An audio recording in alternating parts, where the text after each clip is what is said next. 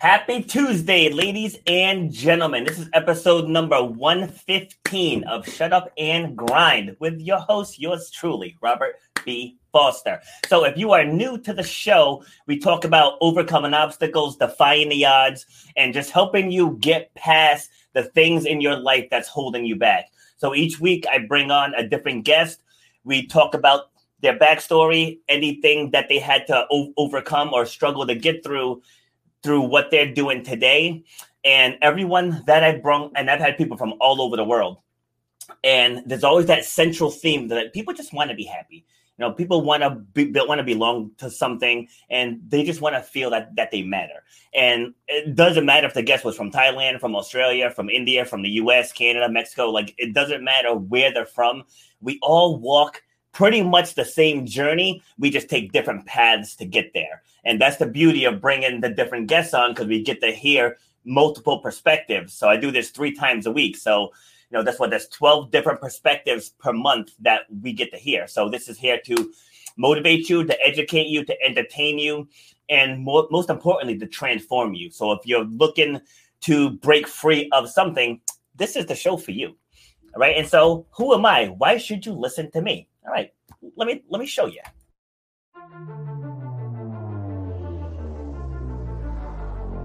I started doing workshops and doing groups where I'm getting up in front of, front of others, like outside of the gym setting, and talking about resilience and perseverance and goal setting and vision and taking action.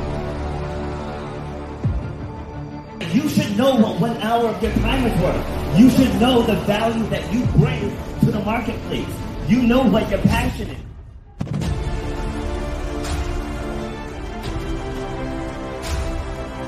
starts with clarity of vision. If you don't have the clarity of vision, whatever next thing you get, you're not going to see it through because you don't have the clarity of vision. So the, the point of my pain was being told you will never run or jump again. All that stuff, I was like, you know what? Like, I want to be able to take this even bigger. If you know why you do what you do, you have to know how to charge for what you do. That's how you're going to change your life, and that's how you're going to leave a legacy for your children and your family. You got to know your worth.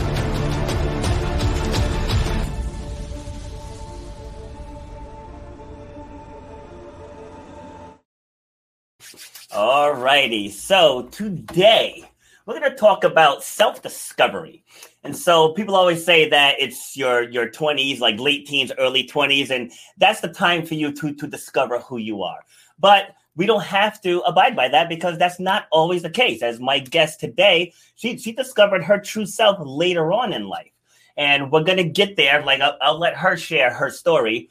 But the the point of this is is that life is not written. It's not written in a book where you can say, "Oh, well, I read this somewhere that by this stage I should be this, by this age I should be that." Right? That's all a load, load of crap. Like I'm I'm just discovering my true true purpose after spending 20 years in the restaurant industry, and now I'm knowing that my my calling is doing this educating people, motivating people, entertaining people, helping people transform, helping people think better, helping people overcome obstacles you know, and having people just break free from the restrictions that other people put on them. So, are there a lot of other people out there that do it? Yes, but there's people that need to hear it the way I say it. There's people that need to hear my guest story like only she can tell it. You know, like people need to hear the way Tony Robbins says it. So, it, it doesn't matter. There's 7 billion people on this planet. So, people are going to find the people that they resonate with, and that's who the, they're going to gravitate to. So I have the people that gravitate towards my style and I lean into those people. For the people that don't like my style, I still love you, but then go find someone that you resonate with. Okay, so that's why I do this. That's why I'm here for for you all. I thank you all for tuning in. Um, if you're watching on YouTube, please subscribe to the channel. If you're watching on Facebook, like, share, and help spread the word. Please and thank you. So back to my guest. Who is she? She is a founder of Impact Training and Development Inc., a firm specializing in providing coaching and professional development programs. She has worked with many organizations conducting professional workshops and providing services in the areas of assessment, coaching, leadership, team building, sales, and career development. She has a master's degree in counseling from John Carroll University She is a registered corporate coach through the Worldwide Association of Business Coaches. She is now semi-retired, and oh, I don't think I've ever heard semi-retired before. She's now semi-retired and offers coaching to those exploring their sexuality and choices they have made or are making. So help me welcome Nancy Allen to the show. Nancy, Hi. how's it going? Good, good. So happy to be here. This is fun. What awesome. a way to start my day. so I got to tell you, when I made your your promo flyer at first, for some reason I had Nancy Thomas on it. so, oh. so, on everything that I put out, I had Nancy oh, Thomas no. on it. So I had to go back, pull it all back, and redo it. So that's, that's, my wife. That's my partner's name. My really? wife. Yeah, Kelly Thomas. Oh, no kidding. yeah, but I don't yeah. think I don't think I had that on anything I sent you. So no, uh, um, I, I, had someone on the show a while ago named named Nancy Thomas, so I think uh, that's why it just it just stuck okay. in when I did it. So, all right. So, how you doing today? I'm doing great. Awesome. Doing great. Living in Atlanta, Georgia. It's nice and warm here, 90 degrees. Nice. See, you're nice and warm. 90 is our hot. We're dying up well, here in Rhode Island. 90 is hot for, you know, anything over 83 is. Um, yeah. anyway, I was just out. We have a puppy dog named Sherlock. So I just took him for a walk. So we're good to go. Okay, good, good. Yeah, here it's the humidity. As you can see, like I'm already, I'm already glistening. So where, where are you? Here. I'm in Rhode Island. Oh, Rhode Island. You said that. Okay, Rhode Island. Okay. Yeah, up in New England. Okay. All right. All right. So you said you're in in Atlanta. Were you born and raised there? I was not. I was you born and raised in Cleveland, Ohio. The land. All right. Cleveland, Ohio. Cleveland. For many, many, many, many years. Cleveland, Ohio. All right, we'll get back there. So first, give me give me your your one to two minute summary. Just who is Nancy? How, how would you describe yourself? Who am I? Boy, that's uh, you want me to do that one minute anyway. Just give me the give me the cliff notes. Your cliff notes. Okay, who is Nancy Allen? I I have played many roles in my life. I have been, as you just read, all about my business career. But I've also been a wife and a mother, had traditional relationships. I was born in 1939, so that's a long time ago. And I didn't know there was any other choice in relationships other than heterosexual ones. So, anyway, I had two children who are now very old, probably older than you, and two grandchildren who are 24. In fact, you were talking about you're an athlete. My granddaughter just graduated from the Naval Academy and she set a backstroke record for the Naval Academy. Oh, nice. Anyway, so she's awesome. Congrats. Yeah. That's great. So is that enough? That's enough. Okay. All right. So so you you're born and raised in Cleveland, Ohio. So what what was your upbringing like there? My upbringing in Cleveland, um, boy, my mother was a beautician. So she worked really, really, really hard. And my father was a deadbeat, oh. compulsive gambler didn't really want children, so it was I was kind of an accident. So he never quite forgave my mother for that. But anyway, my mother was really good to me. But dear old dad, he was really marginal. So I saw her working really hard, and I said, I will never have a life like mom. I will find a man who will totally take care of me and support me. Yeah. And bring in money. And she emphasized that too. So okay. I did that. All right. So so do do you mind going into the the dynamic with with your dad? Like what what was that like? Well, I certainly uh, I can't say that I out of that that I hated men. I just knew that I didn't want a man with his his style and his approach to being a husband. Okay. So um, I don't know. He tried every once in a while. He wrote me a poem. I, I read his poems every once in a while. So he wasn't all bad. It was just tense. He and mom got along marginally. Anyway, she left him when I was 12, and I encouraged that. It's like, could we get rid of him? So, so at age 12, we moved away, and she's she um, had had her own beauty shop, but she we moved to a great big house in Cleveland, East Cleveland. Yep. And set up a beauty shop in that house, and we lived in the rest of the house. And life without dad was very peaceful. Okay. So was so what what was their dynamic like? Were they young parents? No, Okay. I think she was uh, in her late twenties when I was when I was born. Okay. And as I said, he, you know, I think that they just accidentally got pregnant on their honeymoon. Anyway, although I've been researching Ancestry.com and I can't see any record that they ever got married, so I'm thinking, okay, Oh, no. I think they probably got pregnant and said, okay, we'll pretend we're married. So yeah, true. Because no one's really gonna check. no, no, I didn't see any marriage records or divorce records. And he had another wife, and I saw marriage and divorce records from that wife. So it's like, oh, isn't Hmm. that interesting? Who would ever Wow. know? I mean, no one ever asked you for your marriage certificate, you know? Yeah. All right. So so for those first twelve years that he he was there, like was he nurturing at all or trying to be you know fatherly? Not not particularly. No, I was scared of him because he was big. He was like six foot three. Mhm. and had and a big guy, you know, probably close to 300 pounds, 275, 300. Anyway, and he had a very loud voice. Now, all of his friends that he gambled with and played with loved him, and they talked about good old Rick. He's so generous; he'll give you the shirt off his back. But I thought, eh, not so much for me. But Hmm. I remember our big thing that maybe once a year he would take me rowing in uh, boat sail rowboat rowing in Yeah. a local park, and that was our outing for the year. So he wasn't awful. It's not like he screamed at me a lot, but Yeah. his voice, just his voice when he did talk, was kind of overbearing, and I was real, real quiet. That's maybe something else we need to talk about. I was a real loser, like in high school, junior high, high school. We had junior high then, not middle school. And I was a poor, poor, poor student. I probably had ADD, but they didn't uh, diagnose back then. So I struggled to learn. So I, and my mother kept saying, You will go to college because she didn't go to college and look how hard she's working. And I said, No, I just want to get married and have babies. And she said, No, you can't do that. Look at my life. You know, if you end up with a loser, I kept saying, Well, I'm not going to end up with a loser like you did. Anyway, I. I went to high school and I hardly talked, didn't talk much, and I didn't answer questions because I couldn't think that fast. Anyway, somewhere along the line, my brain snapped into gear, Mhm. and I went to Kent State University. And I remember when they gave me their acceptance le- letter, it was something, I'm rephrasing it, it wasn't this bad, but here's the general gist. It's like people like you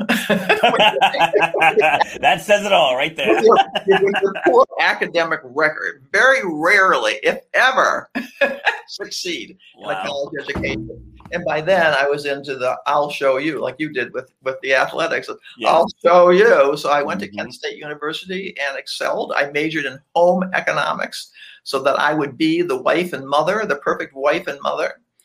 And I did very well in that, got good grades, and graduated. So Okay. Nice. So so once you once you grad well l- let me back up a little. Okay, so once you once you started dating, what Mhm. type what type of guys were you dating? I dated in high school. They had to be tall because I'm uh, five foot eleven. Okay. So that was a real thing. They had to be tall. so I dated Carl, and he was six five. So that was good. Okay. And then I introduced him to a girl I sat next to in home economics in high school, and they fell madly in love. oh god.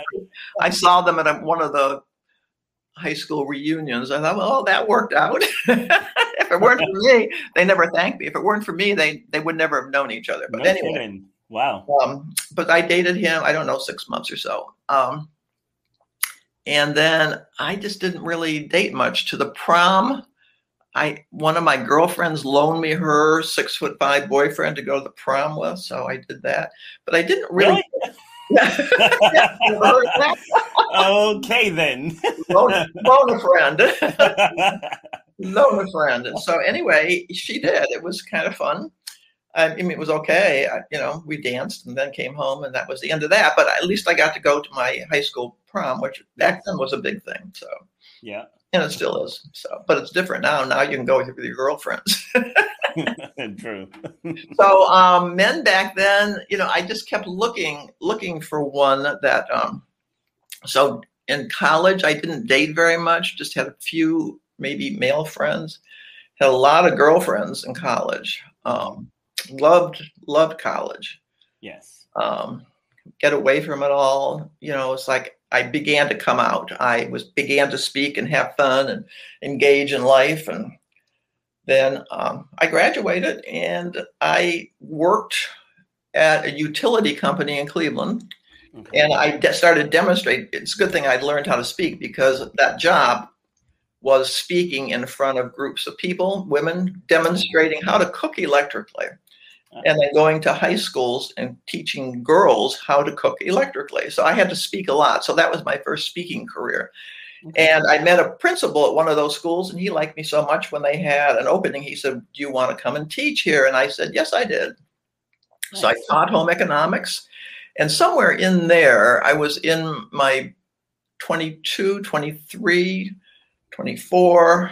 I thought I got to I got to get a man in my life because back then everyone was married. My friends were having babies right and left, and I didn't even have a boyfriend. Okay. So I went to a dance, a singles dance in Cleveland, and I met a tall man. He fulfilled all the basic requirements of tall. He had a college education. He was, um, yeah, he was. I call him Mister He'll Do, Mister He'll Do. So, so Mr. He'll Do. Okay, I got it. Took me a second, but I got it. he will do. He will do. It's like well, I wasn't madly in love. I didn't know what love was. Who knows what love is? You know, mm. most of us know. Anyway, um, so Mr. He'll Do. So he was a good guy. Very opposite of dad. Dramatically opposite of dad, and he. um took care of the family. He made money. He didn't make big money, but enough. And we lived humbly. We lived. He, we purchased a duplex, so the rent next door paid for our rent. He was very, very frugal. Yes. And um, so our life was kind of limited because we had to sock everything away. But anyway, I I stayed with him until um, I didn't. I, I kept complaining to my minister how lonely I was in this relationship. And he sent me to the Gestalt Institute of Cleveland for a personal growth program that lasted two years. Okay. Well, coming out of two years of personal growth, I realized the error of my ways, the choices I made.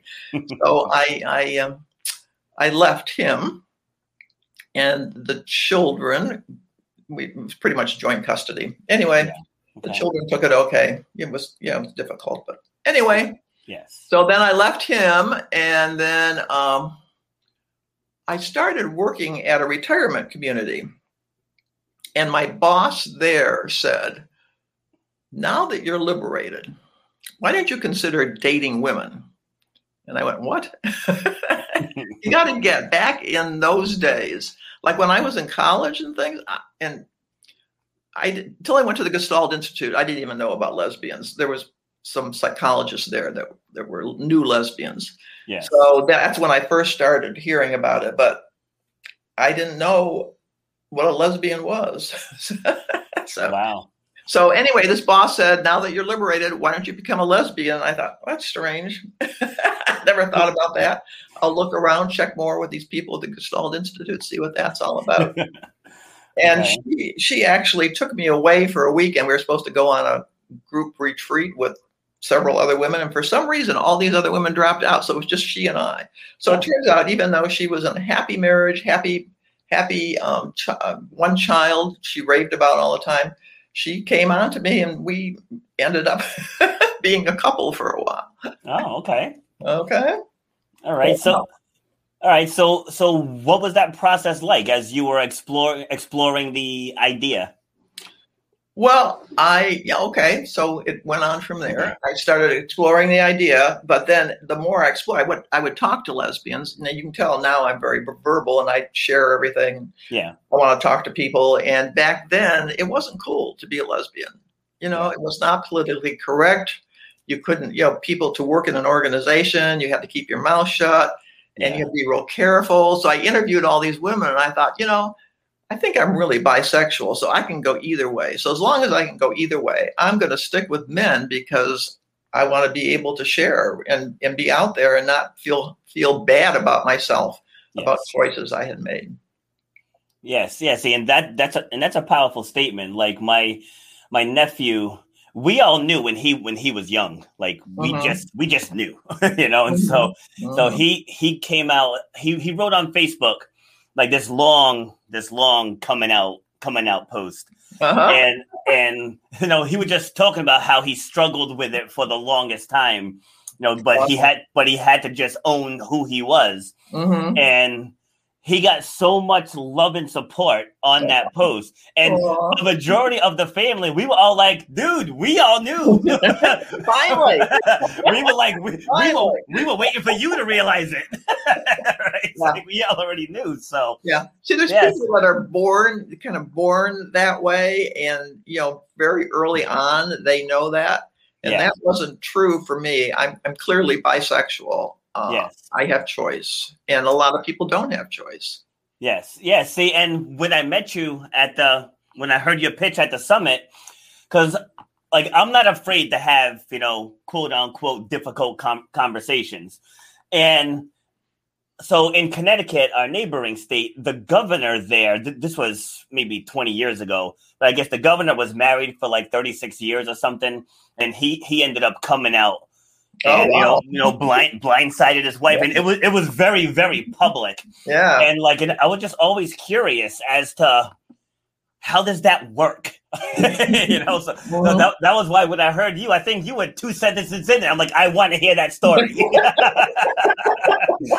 I know. you know because yeah because you spend half of your life thinking thinking some, some way. And like knowing what you know now can can you look back 20 years and think i might have known then Well, I knew. See, starting at age 40, when this boss said, Why don't you consider being a lesbian? I began thinking about it. And then I began paying attention to women and what women I was attracted to and which women I weren't. And I kept that up for years. I, you know, that was when I was still in Cleveland. I moved to Atlanta and I was still saying, Oh, I'll just pay attention. I don't know. I, yeah, I, by the time I moved to Atlanta, the second husband was gone. Okay I, I, I got married again. Yeah. Very shortly after the divorce of the first husband. And that lasted for 10 years. So, you know, he knew I told had told him about my boss and everything. And uh, so he knew I'd had those experiences, but he said, Oh, I'm sure that you're heterosexual. And that was just a fluke. A fluke so when I told him somewhat recently, he was like, What? I thought you got over that. You know, some people think it's just a phase. Yeah. so anyway, I uh when I've gone back 20 years, I don't know because I'm so happy with the person I'm with. Here's my other philosophy. There's lots of people you meet, and I dated. I dated a lot of men. I did. I had what I call practice lesbians, and you know, I'd kind of try them out, and maybe go out with them once or twice, and a yeah couple times sexually because I thought, well, I got to try out the sex thing. Yeah. So I, I did my practice lesbian thing, and I thought, I don't know. It depends on the person. You know, it's like it's not the anatomy. One of the things in my book is it's not. It's not the penis. It's the person. It's you know. It's like how do you get along with this person, and how how do you connect with them, and do you have a good sense of humor? yeah So I never met women along the way. I just dated maybe two or three of them okay that I said, "Oh my God, I love them so much. I'm willing to change my whole life and risk being ostracized by the business community." Because you read my bio, I was I was in corporate America, yes which didn't really understand stuff like that. So I was just real careful. So then, as time went on, oh well, here here's the other thing. With that back with that boss, the time of the boss, when I was in my 40s, then I began knowing other lesbian women. I was doing the interviews and figuring that out.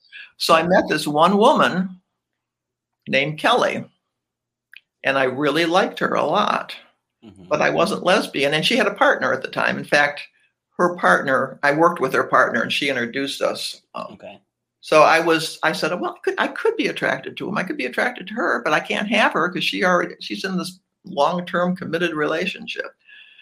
So as time went on, I moved to, I left that other husband and I said, I'll just be single for the rest of my life or date, you know, because I always thought, well, I'm a good relationship person. I like people.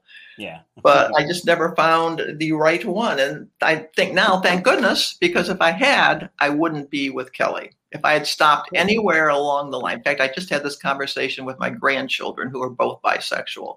Yeah. I said, you, You're devastated when it doesn't work out. And then lo and behold, you meet somebody else. You think, Well, thank God that other one didn't work out because this one is so much better. Yeah. So that's the way I felt about Kelly. I waited a long time, but I waited for the right one and not just being in a relationship for the sake of being in a relationship, mm-hmm. like I did with Mr. He'll do. I love that. all right, all right. So let, let's talk about the differences in connection. So, like you know, between co- the way you connected with your your husbands versus the way you mm-hmm. connect with the woman, and especially Kelly. Um, sense of humor, sense of humor, um, you know, sharing things about our life and laughing and um, just I don't know. There's just a connection there that's that's different. It's hard to explain. And could I have that with a man? I think I could, but right now I'm with Kelly. So if something happened to Kelly, would I be with a man or a woman? I still don't know. Um, but I don't know. I'm, I'm, more I'm more reaching more towards the philosophical differences because you know men and women we're wired differently. yeah. You know what I mean? So it's Mhm. like I was just curious with the dynamic between two women, what that connection is like. Well, I think for most uh, same-sex couples, one of them is more masculine. Like Kelly's more has more masculine tendencies. Like she's she had a short period of time, but she, at age 18, she came out as a lesbian. She had she was engaged once, but then they broke up, and she became a lesbian at age 18. So Okay. and that that you know even in her young years she played with the boys. She didn't want to wear dresses. So she clearly knew that something was off with her. But she had a mother that kept pushing her to be feminine but she, she couldn't send her to charm school twice. She just didn't pull it out. So anyway so in most couples as i look around at them and hear about them and in, in my stories in this book one of them is more masculine than the other. And i think that's kind of like the difference. They're not, you know, it's like to be to have two two feminine frou-frou women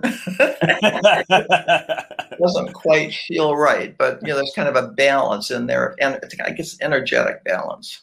okay. Yeah, no, just just curious because obviously I've noticed that dynamic. You know, like I've I've had many many um.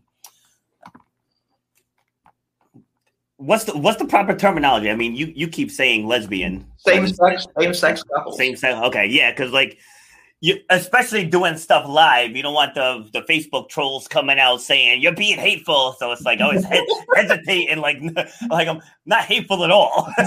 you know, if there, if there was any hate, you wouldn't be on the show. right. You know, and, and besides, besides, there's many members, men, men and women, of that community in my family. You know, Okay. because like I already mentioned, my niece, my nephew, my Mhm, daughter. mhm. you know, so Your daughter. yeah, she's um, she's she's fourteen. Actually, Mhm. I, I, don't- I don't even know if the family knows this.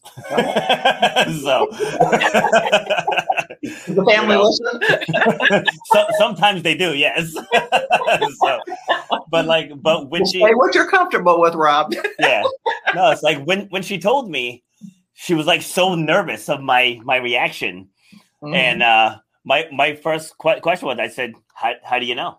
And Mhm. she she said, "I I just I just know, you know, like 'cause she hadn't dated or anything." Mm. And so Wow. that that's that's why that was more, more so that was my first question. Like, how do you know? Like, what have Yeah, you been doing? you know, it's like you're, you're still you're still an early teenager. yeah, and so I said, okay, and and she's like, that's it. I was like, what what do you want me to say? I said, you're my kid. I'm I'm gonna love you no matter what, no matter who you're attracted to. That's not gonna change anything. Uh-huh. you know, so so whatever whatever your path takes you, I'll support you. you know, she's like, oh, she's like, I was so she's like, I was so afraid to tell you. Yeah. Isn't it too bad that we just can't say, "Oh, I'm now in love with with with Kelly" without it being a major production? Oh, Yeah. now I'm in love with Tom, and now I'm in love with, um, you know, Rob. He's he's black. Uh, one of one of my granddaughters is dating a, a black guy. So I mean, Yeah. it's just like, Why can't you just say, okay? Yeah. It's, it's, it's true because because we live in this politically correct world now, which is nonsense. It's like whoever you want to sleep with, sleep with them. Mhm. like if, if if you like me, I'm a heterosexual male. Mhm. That's my choice. If Mhm. if your choice as as a man is to sleep with another man, that's your choice. Mhm. If there's anything wrong with it, we'll figure it out on Judgment Day. you know, right? It's not it's it's not my job, right? It's not my job to judge anyone. Why You know? Right? So so it's like you know, we're, live- we're live unique because we're setting. Most of us are set up to be judging machines. Yeah, uh, you know what? Honestly, I really feel like, and this is, I believe this to, to be true about racism as well.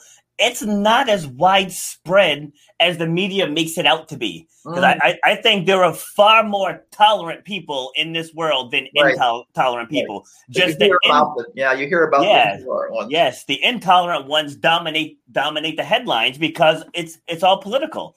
Know, Uh-huh. one side is for it, one side is against it. So there's Right. always going to be that divide. But when you just get out into the world, Mhm. and I meet I meet amazing people every single day from all walks of life, all religions, all Mhm. genders, all everything. You know what I mean? It's like, Mhm. but those people don't get any press. You know, so Except if you, you. yeah, if you get someone burning a pride flag, that's international news. yeah, You right. know, just because of one person, now everybody's homophobic. you Yeah. know, like that's not the Yeah. case. It's, it's like just ostracize that person. You know, like Yeah. don't put everybody, into that same box. You Right. know. You know, and again, like getting back to, to my nephew, it's like he was so nervous. And I was like, dude, I was like, more people got your back than are gonna talk trash about you. I promise Mhm. you. I like, are, are there are those people out there? Yeah, they're out there Mhm. but there's more people that will defend you against them. So I Mm-hmm. Was like, I was like, just never, just never forget that. You know, just like saying there are racists out there, but this entire country isn't racist. you kidding me? Like I grew up, I grew up in a in a predominant white area, and I've gotten, I've gotten jobs, I've gotten promotions, I've gotten bonuses, I've gotten Wow. awards. You know what I mean? It's like grow up in Rhode Island? yeah, I was born in New York City, but then uh, my parents moved moved us out of the city, and we lived. I grew up in rural Rhode Island, so I grew up very very woodsy. Okay. so yeah, so you know, good. Yeah. yeah, yeah. It's like my, I mean, I'm one of seven kids. You know, like my, my my dad knew. He's like, you know, we can't. This is not the environment to be raising to be raising these kids, and Yeah. so so he made the choice. To, to get us out of there, to get us into a better community, better school system, Uh-huh. you know like it's all about choices. And so Yeah. he he made the choice to get out That's you know, great. Good but- Yeah, that's but we digress. We digress. Want ask you more about you. all right so what motivated you to write your book?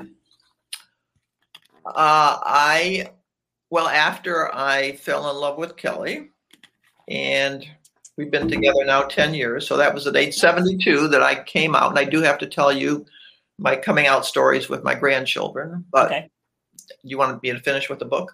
Anyway, so I, so I finish. I, I don't know. I just had this idea of there must be more people like me that at some age or another were in a traditional relationship, had children. Like most of these, uh, most of these women have had children, and then it's somewhere along their line in their 40s, 50s, 60s, me in my 70s, they've said, "Hey, I met this woman."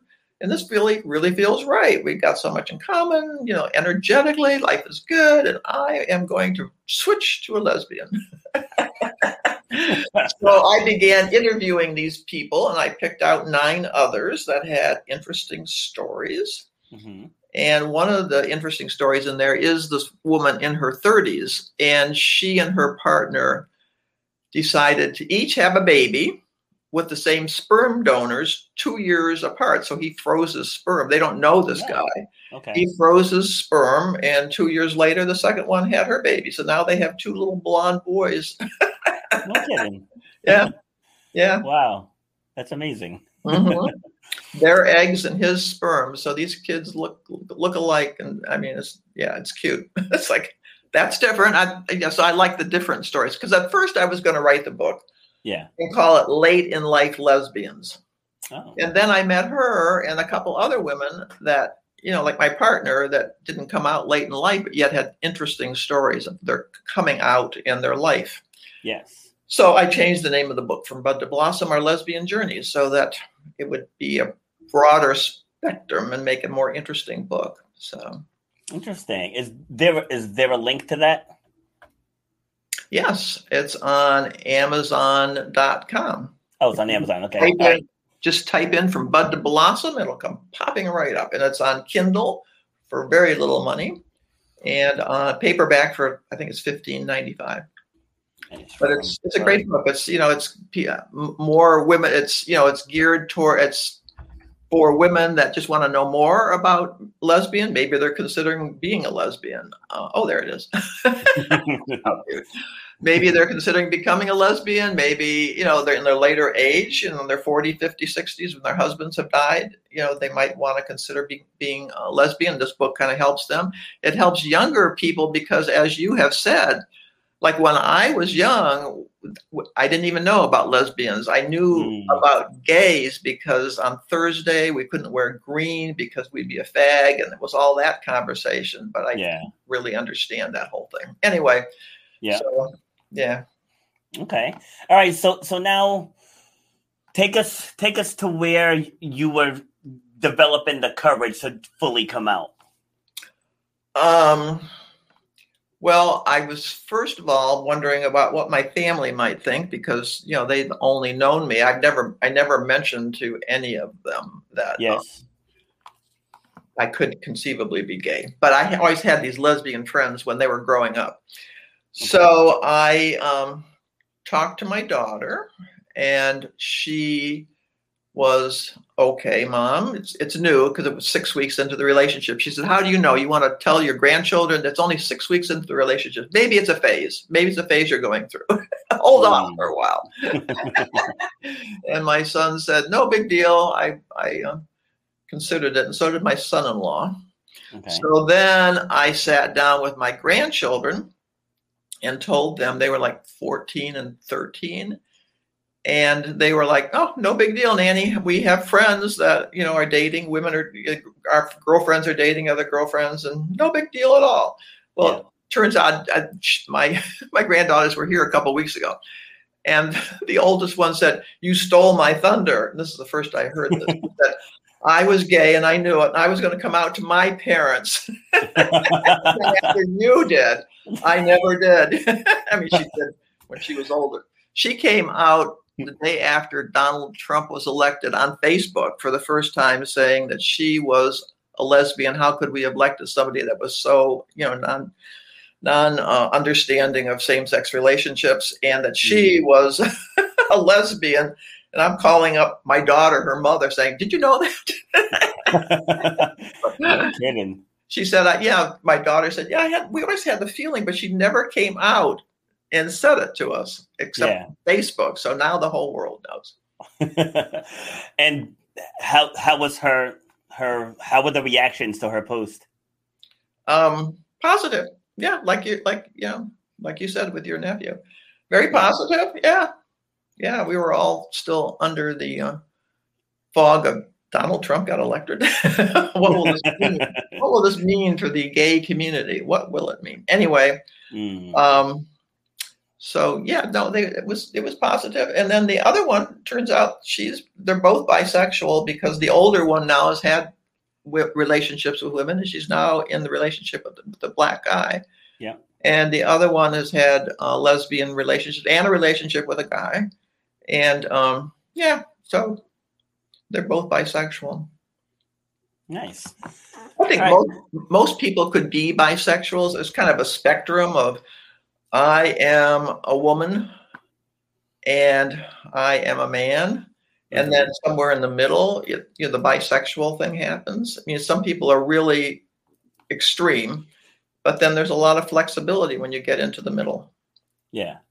So so at any time do, do you feel, feel like with some people it's just a choice or do you think it's something that you're born with i think for the bisexual people it's a choice yeah as i said if something happened to kelly i could it, i could go either way because it depends on the person yeah it's the person not the penis it's the person and you know, how i get how I would get along and connect with them. Yes. And if there would be a man that I would connect with, um, just on just with those general principles, yeah, I would I, I could still connect with a man. yeah. Okay. Right. so, so many of them talk so much about themselves.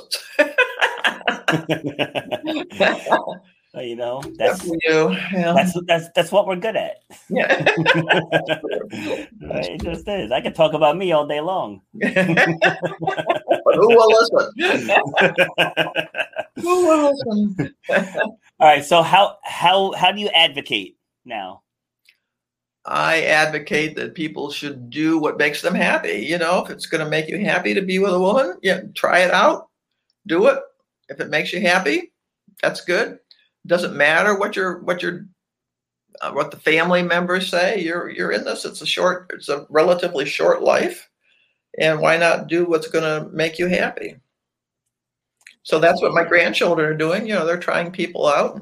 I talk to them about the philosophy of you know because one broke up with a woman and she was really heartbreaking about it about it because the, the, the woman the girl broke up with her Yeah. and she was really heartbroken and now she's in a relationship with another woman and she's saying boy i wouldn't have met this neat woman if i had still been in a relationship with that first one Yeah. so i i people should do what they do to make themselves happy All right. So you had that talk with your boss when you were 40. hmm You, you said you came out when you were 72. it was a she it was a she boss because Oh, she, sorry. she took me out into the woods Yeah, that's right. That's right. That's right. So 32 years went by it did before Yeah, was- you fully owned it.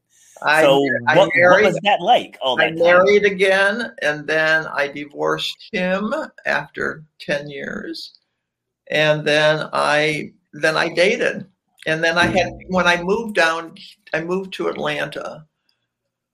I moved to Atlanta because my daughter moved down here with her husband, and she was birthing the grandbaby. So I wanted to be part of the grandmotherly experience. I thought they left two years later, and I said, "I'm staying." going back to Cleveland, Ohio, and they moved to Michigan. I said, I'm not moving to Michigan, so I stayed. Um, so, where was I going with that? how, did, how did they leave that weather? I don't know. And they're still staying. I said, "Don't you want to move down here now that you're almost retired?" No, we don't. It's like Yeah. they- Every time I vacation in the winter, and I'm like, why am I going back there? yeah, It's like, why? but then People- spring, you know, late spring, summer, and early fall, I love it here. When Mm-hmm. that winter hits, I'm like, oh, why do I stay here? yeah, right. You're yeah, you're you're doing that. You're doing that. Well, that's why I love Atlanta because it's relatively decent weather all year long. Yes. Yes. All right. So, what what year did you write the book? I wrote it last year and it was published March 6th of 2021. Oh, nice. So it's new. It's Yeah. brand new. Um, many people are reading it. Um, so anyway, it's been fun. I had fun at fun at the summit where I met you, and um, I have lots of little opportunities lined up to speak more. hmm So yeah, life Nice. is good. Life is good. So, so what what are the topics that that you speak on? Well, now that I'm semi-retired, I don't speak. Okay. I was when I when I was um, my Kelly. I turned the business over to Kelly, so she Okay. is doing it, and we make our money now. Make a lot of money now um, selling the DISC personality style assessment. Oh, nice. We've got major customers all over the country who buy them, and we we she Kelly trains them to uh, use the assessment and lead workshops, so that we don't lead the workshop. She does a train the trainer, trains them how to use it. So that's our major business now. Someone told me years ago, get a residual career because otherwise you can never retire. You know, because but it's hard. It's hard to pull it off. But I pulled it off with DISC. And then before, as I was doing DISC, I did leadership development and team building uh, in corporate America. So, and I was always a consultant. I didn't work full time for corporate America. So I've been on the edge of that. Hmm. Yeah, I'm very familiar with with the DISC assessment. Oh, yeah? So be, before it was before it became DISC, you know, there was uh Myers Briggs, Uh-huh. and then in the middle there was True Colors. I'm actually a Right. certi- uh, yeah, I'm a certified facilitator in in True Colors. Like Okay. a lot, yeah. So like a lot of my yes, yeah. So a lot of my my talks and my speeches are centered around the principles I learned through through that. So Right. that's a, that's a great thing that you're doing there because so many Yeah. people don't understand what makes them tick. Mhm. Let let alone what makes other people tick. they don't even Right. know they don't even know what makes themselves tick. So Why, why can't people be more like me? But you don't want everyone to be like you. And couples, Exactly. couples especially too. You know, it's coup more than maybe the male female thing. It's like what's what's the personality style of someone that you're gonna get along with. Now, a lot of times it's opposite, yeah, and then you get married. It's fun at first, you know, be, before Yeah. you get married. It's like oh, so true. we're opposite. and We get along so well. We understand each other. Then you, you marry them and go, uh, why did they think like that? Like, I was I true. recommend that people take a DISC assessment, not to totally dissuade them from getting married to this person, but to get them uh, to understand that there will be some differences and conflicts that will come up because they're geared differently. Yeah, see, with with True Colors, we spent a lot of time talking about people's stressors, Mhm. and then then as we were going off to train other leaders, letting them know that you can't just have one style. Like Right. even even myself as a fitness coach, Mhm. It's like I can approach people, you know, someone that's a high I, I Right. can pretty much just beat on them and they will take it. Mhm. you know, it's like people people who are high D's, they need to understand the process. uh-huh. Right. You know, it's like you just can't say do this. All right, well, what's that gonna do? It's like, you know, they're gonna have they're gonna have the questions, Mhm. you know, and then the people who are the high C's, you know, they're they're slow, steady, but everything is perfect. Oh, they want to do it right. Yeah. Yeah, and then you know the uh the S's, you know, same thing with, with them is like they typically they have a lot of questions, Mhm. you know, you know, a lot of questions. So as my clients are coming in, like I can figure out just within the first couple sentences pretty much what their what their spectrum is. So I'm like, all right, I know this one needs my foot in their back. This one needs to understand the process. This one I got to come at them mildly so that they, they don't they don't cry. you know, it's like you got you gotta have you gotta have to understand. So Right. you can you can have your central message, Mhm. but you got to have four different types of delivery if you want to be an effective leader and an effective connector. Right. So my style with Kelly is I'm a high I or I'm a I that's not super super high, but Yeah. I'm an I, and she's an S. Okay. So most of the time that's fine because we're people pleasers and you know we, we're laid back and. But then I drive her crazy because I chat during TV. Why are you doing that? What's that? Said, What are you doing? Just leave me alone. I just want to focus on the program, and you're chatting away. No, but I want to chat. I have all these questions. I love it. with with my ex, like on Sundays, you know, I'm your typical man. I love me some football, right? Love me some football. Mhm. And Sundays, I'd be home. I only do one class at the gym, so I, I'm I'm home early, and from like ten o'clock till twelve fifty nine, she she didn't utter a word to me. The second that game comes on, oh babe, I forgot to tell you. I was like, you had three and a half hours to talk to me, and now I'm a jerk because I want to watch the game. yeah. So Yeah. I, I totally understand that. So if you don't understand all that, you know, it's like, okay, well, I can modify myself. I don't have to be in a high I while we're watching a program, but Yeah. it just pops out once in a while. It's like, oh, why, why do you think that person's doing that? And what, what's what's that actor's name? And what for other program have they been in? And she said, you're ruining the flow, the distraction. I just want to be with the program as it is. It's like, okay. Ruining the flow, yes. so Yes, so so with that too, I kind of feel like there can be two because I'm also because I'm a high D and a high I. yes, that's very, very very low S, very low C. Right. So if if you were to look at my workspace right now, it, it reflects that. yes. The? I-ness, the I-ness and the D, D wants it neater, though. yes. Yeah. So like on the D part, it's more of like that leader.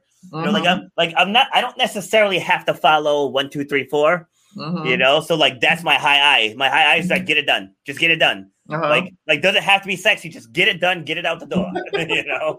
yeah. You know, but but like when I'm in a relaxed state, that thing that D just drops I'm just I'm straight. I I'm so at my mind is so abstract. I'm very I'm very spontaneous, Uh-huh. and it's uh-huh. like it, it drives my kids insane because they'll be up there like, guys, get dressed. We're going for a drive. Like, where we going? Like, I don't know, but just get dressed. We're going somewhere. and I'll just start driving. Ooh, what's that? Let you know. Let's go explore over here. You know. So yeah. yeah, so that that's how that's how my mind works. But on the job though, I'm very very assertive. Like people people if I'm in a group of people, people never have to wonder who the boss is. Okay. It's like they just know. Like I, I just have that that presence, Uh-huh. you know. And so for the people that that you train, what do you find is there is their biggest obstacle to implementing that program? Um insecurity about not knowing enough to um Mm, be able to do it because we do the train the trainer that I put together years ago, and Kelly's oh. still using it. And that you know, it's just like feeling secure enough that they know enough about the different styles yeah. to be able to get up in front of a room and talk about it and make it fun and not make anyone wrong. See, this is there's a I'm sure you found this out. There's a downside if you slot people into you're a D, you'll always be a D, and there's no Oh yeah. you're ever going to be any other style. That's wrong because Yep. people have the flexibility to go over to be a D when that when it's necessary to do.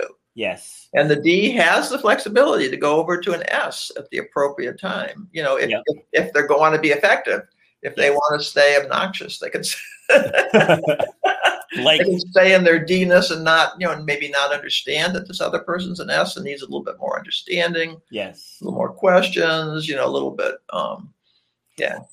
See, and from spending all that time in the restaurant industry, when I cook, I am Mhm. super organized. Are ya? super, super organized. Okay. But that that's probably like the only time where that that C creeps up. Uh-huh. you know, so Everything all measured out. Yep. Yeah, everything ha- has its place. You know, everything's at the right temperatures. Everything's timed perfectly. Uh-huh. You know, you know, like the kids will be like, "Can I help?" No, back off. I got this. like I got this. Let me do what I do. Your D is in full gear along with your C. So a lot of people, there's a lot of people that are DCs, yeah, and that's just very you know analytical. Got to do it right. You know, got to do it my way. You know, it's like yeah, yeah. And with the True Colors model, we, we, we say very similar to what you just said. Is Mhm. just that you have to know when to step into Right. each each color. So you know, Right. if like with with me, I mean, I was raised by my dad. Well, my parents, but like my dad was a Marine, and so mm, he he was like very very like you didn't question him, you didn't talk back. Like some of the stuff I see out and about nowadays, I'm like my dad would have mauled me. if, I, if, I, Yeah. if I ever thought about talking to him like that, I would have Uh-huh. mauled, Yeah. right? But anyways, they were saying that. So if one one of my kids come comes in crying, you know, like I, I have to I have to step into the more feeling mood mhm. you know because like like I'm, I'm a single parent so when they're Mhm. with me they they just get dad all the time Mhm. so because because you know you get the pe- people that say oh well you got to play mom and dad i'm like um i don't know how to play mom i know how to play dad so i'm gonna be the best dad i can possibly be i'm not gonna Yeah. worry about trying to be mom because i don't have those genes right. you know Right. like like i started this uh, by saying men and women are wired differently you know Mhm. and th- there's a reason for that so Mhm. I know with my kids, I, I have to like force myself to, to go and to show empathy, you Uh-huh. know, because I'm, I'm very task driven. Well, see that, but that's not necessarily dad. That's your style. There's a lot of Well, women yeah. that are D's. You know, Yeah, true, true. a lot of moms who are D's. Like, shut up and stop whining. And I'm like, you're, you're crying over that? That? yeah, right. it's like, get a band aid and go back outside. Jeez. you know, the, the way they're screaming, I expect their arm to be dangling like some, something broke. Screaming bloody murder over over a little a little splinter. Uh, Oh god. Wow, see, see what I told you? Time flies. time flies. Look at that. I just looked, looked at the clock like, wow, we've got six minutes left. Yeah. What do you want? What do you want to talk about for six minutes? I want to talk about you. So do you have do you have any next steps? Uh, no, I'm a painter. Oh, in fact, I painted. I painted this book. I painted. I painted the cover of this book. Oh, nice. And great. you know what it is? Aside from a flower, you know what it is? I don't. It's a vagina. Is it really? Come on. You, you, got me, you got me zooming in. Like, is it really? Wow. It's a vagina. Wow, you shielded that well. oh my lord. It's But like, say, um, because I'm sure if it was a parent, I don't know if Amazon would put that on. Oh, that's true. Will this interfere with anything? Yeah, right. Oh, oh yeah. Any, yeah. So Georgia O'Keeffe painted lesbian flowers. So that's where I got the idea. Okay. So, Wow. but I'm an oil painter, so I just I painted that. And as far as what's next, I want to get back to painting because for this last year I've been writing this book. Yeah. Through, through the whole pandemic, I I was pulling this book together, and most of the time I wanted to quit, but I had a coach, good coach that Nice. coached me through it. Said, "No, Nancy, it's good. you need to say it. Need to, people need to hear this." It's like okay. Anyway, so now I'm going to get back into painting, and I'm going to be doing more and more exercise. Okay. I can Nice. stay fit at age 82. You never know what's going to come next. True. That's My, right. That- my, my partner's only 67, so we're 15 years apart. So I got to stay healthy so that we can get back to going on trips because that's what we were doing before. okay. Nice. Wh- Where? Where do you like to travel? We uh, well, next we're supposed to go next June to Scotland, Ireland, uh, England, Nice. and Wales. Love it. So on a bus trip, we like bus trips. We like cruises. Um, yeah. So we've done quite a few cruises. Alaska um, for our uh, oh for my 80th birthday and her 65th birthday, we went on a cruise and we took 10 other couples with us. We didn't pay. They came with us. They didn't. We, we didn't pay for them. Oh. anyway, we went uh, up the uh, Rhine River. We started in Zurich and ended up in Paris. So on a Viking River cruise. So that was fun. Wow. So yeah, we've been to Alaska on a cruise. We've been on a couple bus trips around the country. We've been to Costa Rica on a bus trip. So Love it. Yeah. So what what was your best part about, about Alaska? That that that one's on my list for next year. oh, okay, uh, it's just it's um, what is it? Vast and bleak. There's something bleak about it. You know, it's Yeah. like Hmm. it's just different. Um, Hmm. Yeah, and the little towns they drop you off on, they're kind of fun because they're little, you know. It's like I a know. whole for- different world, such- whole different world. yeah, like for such a big state, Mhm. you know, like I was actually watching something on it uh, the other day on Discovery Channel, and they were saying how like one of the biggest modes of transportation is uh, seaplanes. Mm, Oh, right. Yes, right. Right. And I was like, really? Yeah. So, and the big, huge cruise boats, lots of cruise boats. hmm. So did you see see any wildlife? Yes. Yeah, Whales, whales, breaching whales, uh, whales doing bubble net fishing, which is a whole different way to uh, fish. They, they go around in a circle and they get all of the, the little fish in the middle of their Oh yeah, circle, and Yeah. then they they all swoop up and get a whole mouthful of fish. It's quite Yes. amazing. Yes. Yeah. I saw that on um, Animal Planet. I, I believe I was watching some something with, with my kids, and they were showing showing how, how they do Mhm. that. Yeah, Mhm. they, they they have a couple that circle, then the other ones Yeah. come up and grab them. they come up through the middle. Yeah, Yes. right. It's fascinating, and we Yeah. saw them doing that. It's like I never knew that before. Yeah, it's genius, genius on their part. so, Yeah. All right, so we're, we're creeping up on the last min- minute here. Okay. Give give us a give us a final message. What what's your final message? Well, I want to thank you. You've been very efficient and effective, like I was Thank you. telling you before, and uh, easy to um, communicate with, and instant, instant getting back to me, so I knew what was going on. So, uh, and then I just want to tell everyone to go forth, live your life, live it fully, and find out who you are and uh, support your kids because the kids are really into this. So, you know, learn more about what it's all about so that you can support the kids and not be judgmental because you're only, you know, you'll deflate them and you'll alienate yourself. Yes, so so true. Well, again, Nancy, thank you very much for joining. Again, you can check out her book from Bud to Blossom on Amazon. And I thank you for your time and sharing your story and being very you. Up upfront and open about about your journey. Much appreciated. Thank you. Right, my pleasure. You have, you have yourself a great day. Okay. Bye bye. Bye. All right. So that was Nancy joining us, sharing her story. So if you just tuned in late, no, make sure, sure you go back, watch it from the beginning. If you ha- have any comments, feel free to comment. Make sure you like the video, share the video, subscribe if you're on YouTube, and I will see you guys tomorrow with Lisa. All right, have a great day. Bye. Thank you.